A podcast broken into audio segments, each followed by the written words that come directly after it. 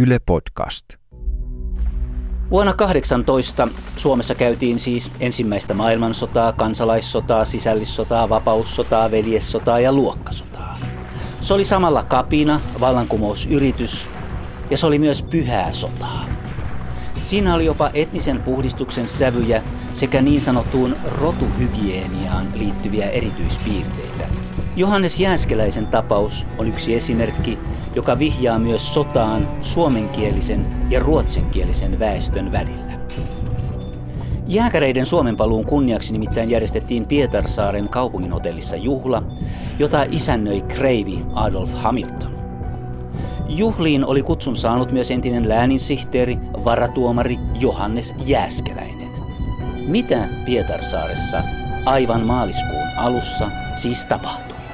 No, illan edetessä juhlat muuttuivat yhä kosteammiksi ja remuisimmiksi. Ja jossain vaiheissa, näin minä olen kuullut, Hamilton heitti ilmoille ajatuksen, että Pietarsaaren raatihuoneen kivijalan tyrmässä vangittuina olevat työväenjohtajat pitäisi ampua. Porukka innostui ja niinpä vangit raastettiin hotelliin pikaoikeudenkäyntiä varten. Jääskeläinen asettui kuitenkin kovaäänisesti vastustamaan tällaista toimintaa sanoen, ei tämä ole mikään tuomioistuin, teillä ei ole tuomiovaltaa, ja sitä paitsi te olette kaikki ympäri päissänne. Tuolloin joku huusi ruotsiksi. Pitar er med detsamma. Sitten hänet, Lind, Salonen, Uurunen, Tiihonen, Suosalo ja Eriksson marssitettiin tupakkatehtaan nurkalle, jossa heidät... Koska Jääskäläinen oli ollut jääkärijuhlassa, hän kuoli valkoinen nauha käsivarressaan ja hienot vaatteet päällään. Sen jälkeen ruumiit raahattiin noin sadan metrin päässä olleen työväentalon ruokalan eteen. Kukaan ei ole ikinä kyennyt kertomaan minulle, miksi heidät tapettiin. On puhuttu, että Pietarsaaressa olisi vuonna 18 kulkenut rintamalinja myös suomen kielen ja ruotsin kielen välillä. Tähän hän viittasi täkäläinen kansanedustaja levyseppä Otto Elfving. Hän oli joskus ihmetellyt, miten hän säästyi työläisenä hengissä Pietarsaaressa. Kuuleman mukaan hän oli vastannut omaan kysymykseensä toteamalla, että en ole keksinyt muuta ratkaisua kuin sen, että perheeni ja myös minä olimme ruotsinkielisiä. Toverilehti, maaliskuun alku.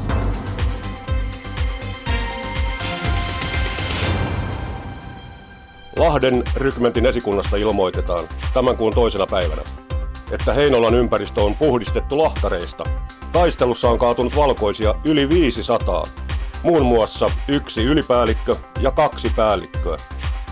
Sen lisäksi miehemme ovat saaneet sotasaaliiksi kaksi kuularuiskoa, helvetin koneita, pommeja ja kivääreitä. Lahtarit ovat paineet Sysmään ja Kuhmoisiin päin. Punakartilaisia kaatuneita vain 26, haavoittuneita 51 miestä. Kööpenhaminalaisen sosialdemokraatten-lehden Helsingin kirjeenvaihtaja lähetti 4. maaliskuuta lehdelleen seuraavan sähkeen. Tänään kokoontuivat Yrjö Sirola, Kullerva Manner, Matti Turkia ja Eero Haapalainen, ruotsalainen valtuusto ja minä. Kokouksen alussa Manner sai sähkösanoman saksalaisten maihin nousta Ahvenanmaalla ja se herätti suurta hämminkiä. Manner selitti, tämä merkitsee taistelua elämästä ja kuolemasta – Koko suomalainen osa väestöä tulee nousemaan saksalaisten sekaantumista vastaan. Työläiset tulevat taistelemaan viimeiseen mieheen. Koetimme selittää, että tilanteen oli nyt katsottava muuttuneen valkoisten eduksi. Mutta sotaministeri Haapalainen ei uskonut tätä ja selitti, että joka tapauksessa Suomen aluesuhteet panevat suuria esteitä vieraiden joukkojen etenemiselle. Manner arveli, että jos Saksa todella heittäisi painonsa vaakakuppiin punaisia vastaan, oli asia ratkaistu. Hän ei uskonut, että saksalaiset pyrkisivät suoranaisesti sekaantumaan Suomen oloihin. Näin tolpassa ilmoituksen. Naisia, jotka haluavat liittyä punakaartiin, pyydetään kokoontumaan työväentalon C-saliin tänään kello neljä jälkeen puolen päivän. Työväentalolla oli kokous ja siellä oli naisia täynnä. Ja kaikki puhu toistensa suuhun. Puheenjohtaja nousi pöydälle, eihän tämä muuten kuultu. Nyt lähdetään sotiin. Se kokous oli kauhean villi, että ei siinä kirjoitettu kaartiin ollenkaan. Myöhemmin se oli kai taiston talolla, jossa niillä oli sellainen päämaja naisilla. Sitten siellä sai vasta mennä kirjoittautuun. En ole ikinä ollut sellaisessa tilaisuudessa. Se oli naisten mielenosoitus, jos mikä. Mieliala oli valtavan innostunut. Kyllä se oli mouhu, missä ensin kahakoitiin ja kyllähän se oli varmasti ihan uutta hommaa se sotiminen kotioloista lähteneille miehille.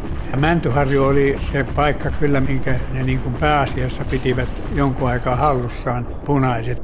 Jopa kirkon tornissa oli punaisilla konekivääri, joka tänne Miekantien suuntaan suunnattuna hallitsi maastoa niin, että valkoiset tekivät monta yritystä ennen kuin, ennen kuin sitten saivat kirkonkylän.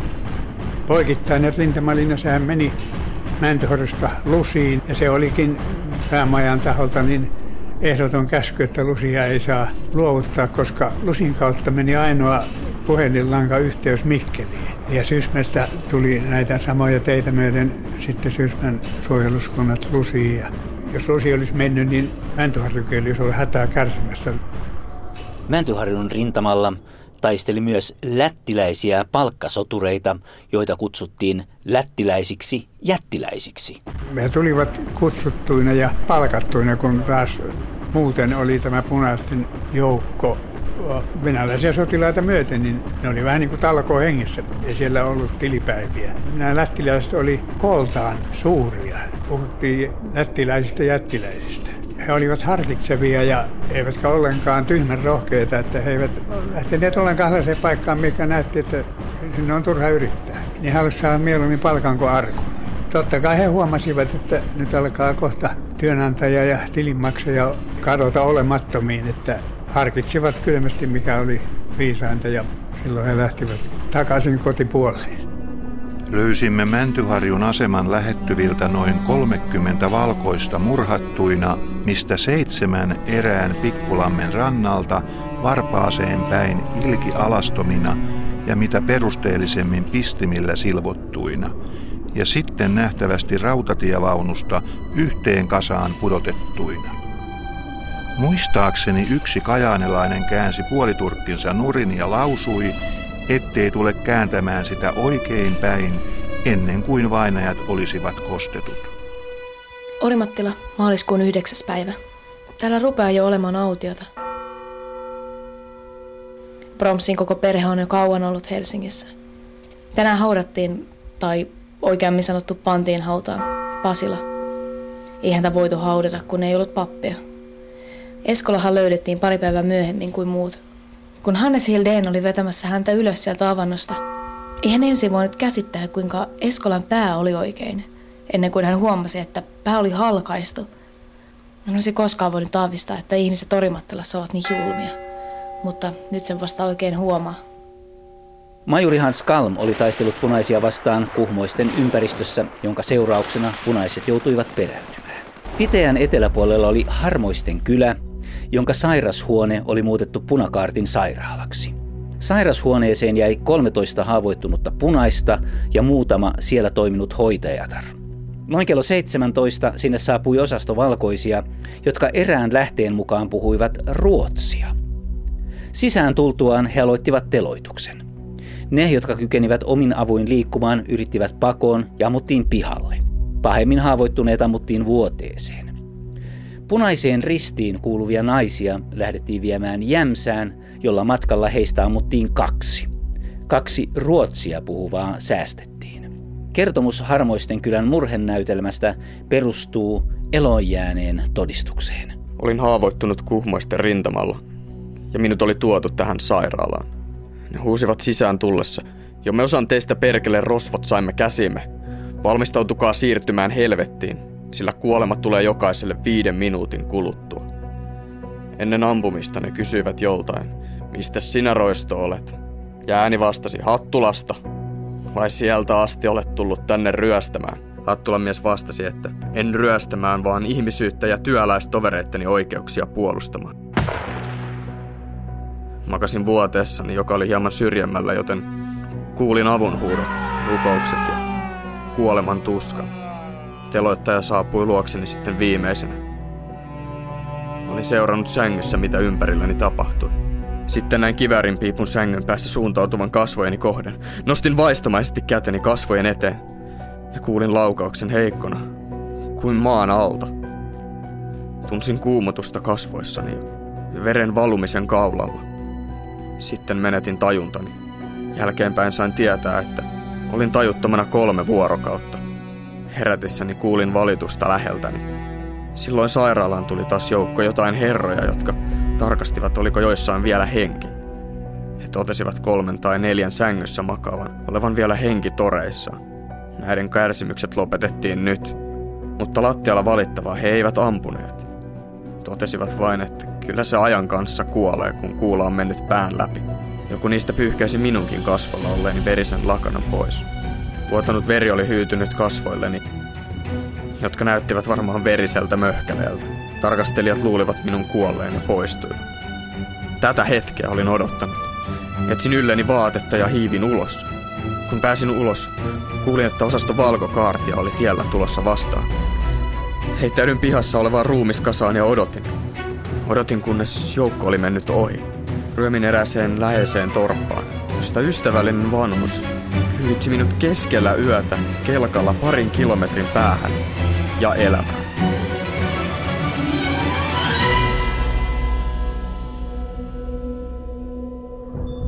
Kyllä, minäkin jotain siitä harmoisten verityöstä tiedän. Nimittäin kun ruumiit olivat maanneet sairaalassa joitain päiviä, meidät määrättiin hautaamaan vainaat tuohon Nikulantalon peltoon. Kalmin miehet sanoivat, että punikkeja on siellä 13. Kun menimme paikalle, sieltä löytyy vain 11 ruumista. Tiesimme Kalmin miesten valvovan hautaamosta, joten poimimme kaksi tien varressa virunutta ruumista muiden joukkoon. Ja niin meillä oli oikea määrä, jotka haudattiin Nikulan peltoon. Vielä kerran olen suureksi ilokseni kiinnittänyt huomiota siihen, miten molemmat puolueet antavat arvoa armeijamme virkapuvulle. Enemmän kuin kerran olen saanut välittää asioita molempien puolueiden välillä, koska sairaanhoito-osastoon ei kuulunut muita kuin naisia. Ilmoittauduin sanitääriksi. Pidin velvollisuutenani antaa apua ruumiiden nostamisessa ja pukemisessa. Suru on joka kodissa. Kaikkialla tapaa itkeviä ihmisiä, menipä rikkaiden tai köyhien koteihin. Ainoa, mikä ilahduttaa kävijää, on se, että raamatut ovat nyt kaikkialla tulleet esiin. Kotkan punaisten esikunta lähetti minut maaliskuun alussa Kouvolaan, josta minut lähetettiin Savitaipaleelle. Maaliskuun puolivälissä alkoi luokseni tulla sotilaita, joista toiset olivat kyllä tosi kipeitä, mutta joka päivä noin kolme neljästä oli vain tekosairaita. Tipparia sairasti etupäässä Haminan komppanian pojat – ja niiden luku oli noin kuudesta kahdeksaan henkeä. Samaa sairautta muissa joukoissa ilmoitettiin vain yksi.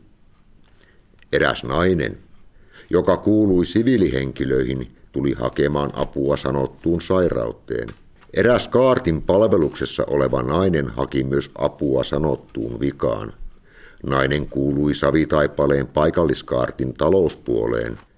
Kaikista sairauksista pidettiin päiväkirjaa, jossa ilmeni sairauden laatu, sairaan ikä, lääkityksen laatu. Brest-Litovskin rauha Venäjän ja Saksan välillä velvoitti venäläiset vetämään joukkonsa Suomesta.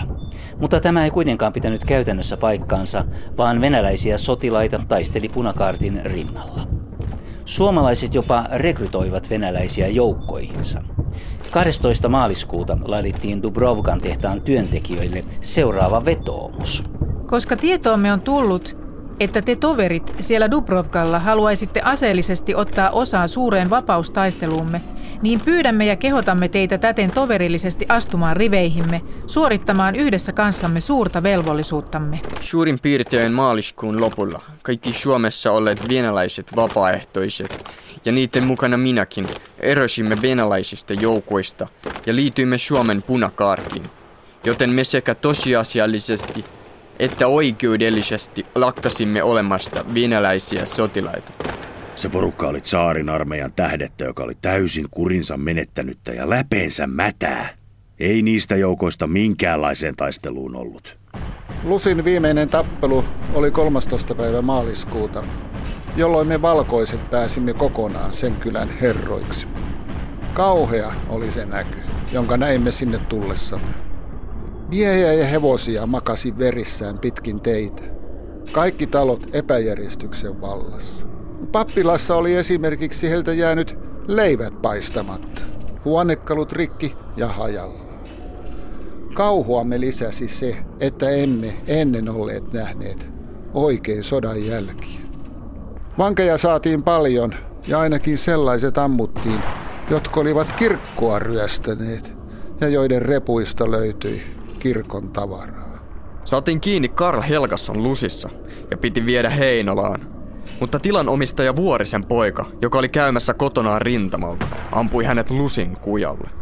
Muistan myös yhden toisen tapauksen, jossa huusin toisille, että katsokaa sinne kiven taakse. Samassa sieltä nousi mies ylös, heitti kiväärin pois ja lähti menemään kädet ylhäällä miesten luo. Mutta he... Koville otti Aarne Uimosellekin lusissa kun sen täytyi ampua punaisissa ollut serkkunsa. Punaiset lähtivät pakenemaan maantietä pitkin lusiin. Rakennusten suojasta tavattiin vielä 22 punaista. Heidät otettiin kiinni ja pantiin Pessalan pihaan riviin. Kysyttiin sitten, kutka olisivat halukkaita ampumaan. Minä lähdin pois. Tupaan noustessani katsoin taakseni ja näin kuinka miehet kaatuivat niin kuin olisi viikattella lyöty jalat poikki. Forssa maaliskuun puoliväli Lyyli Kandolinin kirje. Siskolle Forssan ensiapuasemalle. Minunkin tekee jo sinne mieleni.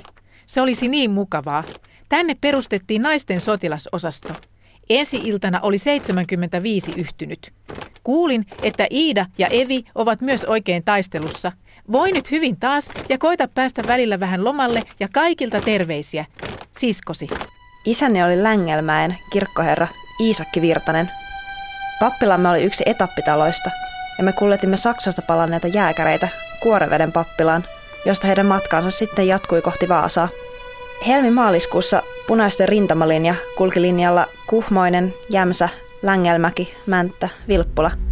Ja punaiset olivat miehittäneet tuolloin pappilan molemmat asuinrakennukset satapäisellä miesjoukolla – heidän tulostaan alkoi viisi viikkoa kestänyt ajanjakso, joka oli täynnä uhkauksia, tönimistä ja pahoinpitelyä ja vihaa porvareita kohtaan. Isäni joutui usein punaisten päämajaan kuulusteltavaksi, mutta aina hän pääsi pois. Helmikuun alkupuolella alkoivat valkoisten hyökkäykset kohti länkipohjaa ja pappilaa, mutta punaisten länkipohjan lukko piti. Taisteluja käytiin jatkuvasti ja yömyöhällä, Taistelujen tauottua me autamme punaisia tuomaan haavoittuneita tolppakelkkojen avulla ensiapua saamaan. Samalla lailla autamme valkoisia, joita löysimme yöllä avunhuutojen perusteella metsistä. Kaikilta haavoittuneilta poistimme aina heti merkit, jotka viittasivat punaisiin tai valkoisiin. Samalla piilotimme löytämämme aseet. Suuri ruokasallimme pöytä toimi sidonta- ja leikkauspöytänä. Kerran pappilaan ilmestyi yllättäen kaksi punaisiin ristiin varustettua lääkäriä – mutta tuskin he olivat saaneet päällysvaatteitaan pois, kun heidät ammuttiin. Jatkuvien taistelujen vuoksi haavoittuneiden määrä jatkoi kasvuaan, ja vielä kerran yrittivät valkoiset auttaa meitä punaisen päämajan kautta. Siellä olikin kahdelle uudelle lääkärille annettu lupa tulla aseettomina ja punaisin ristin tunnuksin pappilaan. He saapuivat pihalle reellä kahden punaisen saattamina. Mutta kun hevoset pysähtyivät portaittemme eteen, Punaiset saattajat ampuivat molemmat lääkärit takapäin rekeen. Maaliskuun 12. päivän iltana ilmestyi makuuhuoneeseemme kolme punaista sotilasta. Silloin isäni tiesi loppunsa tulleen. Hän jätti kellonsa ja sormuksensa pöydälle.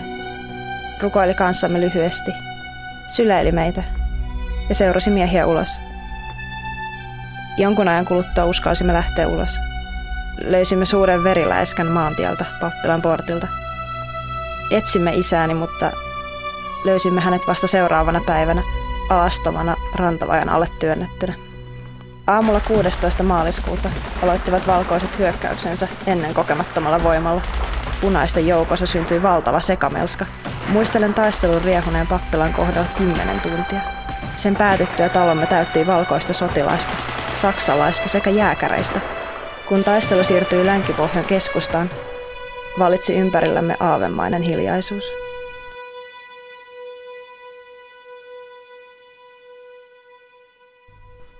Parasjoen kirkkoherra K.A. Lauri.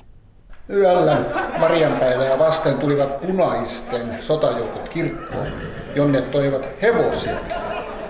Jumalan huoneesta tuli ryövärien luola, niin kuin Kristus sanoi. Kristuskuva lävistettiin pistimellä. Ovia ja akkunoita särettiin. Kirjoja poltettiin. Messupuvut osaksi revittiin. Rippileipiä noin 3000 kappaletta syötiin ja siroteltiin lattialle. Vanha hautausmaa tässä kirkon ympärillä muodostettiin sotavarustukseksi ja sitä tarkoitusta varten särettiin joku määrä hautaristejä ja koristepuita turveltua.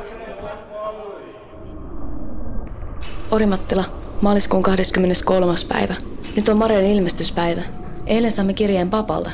Ja siinä kirjeessä hän kirjoitti, että kottaraisia on tullut muutamiin paikkoihin etelärannikolla.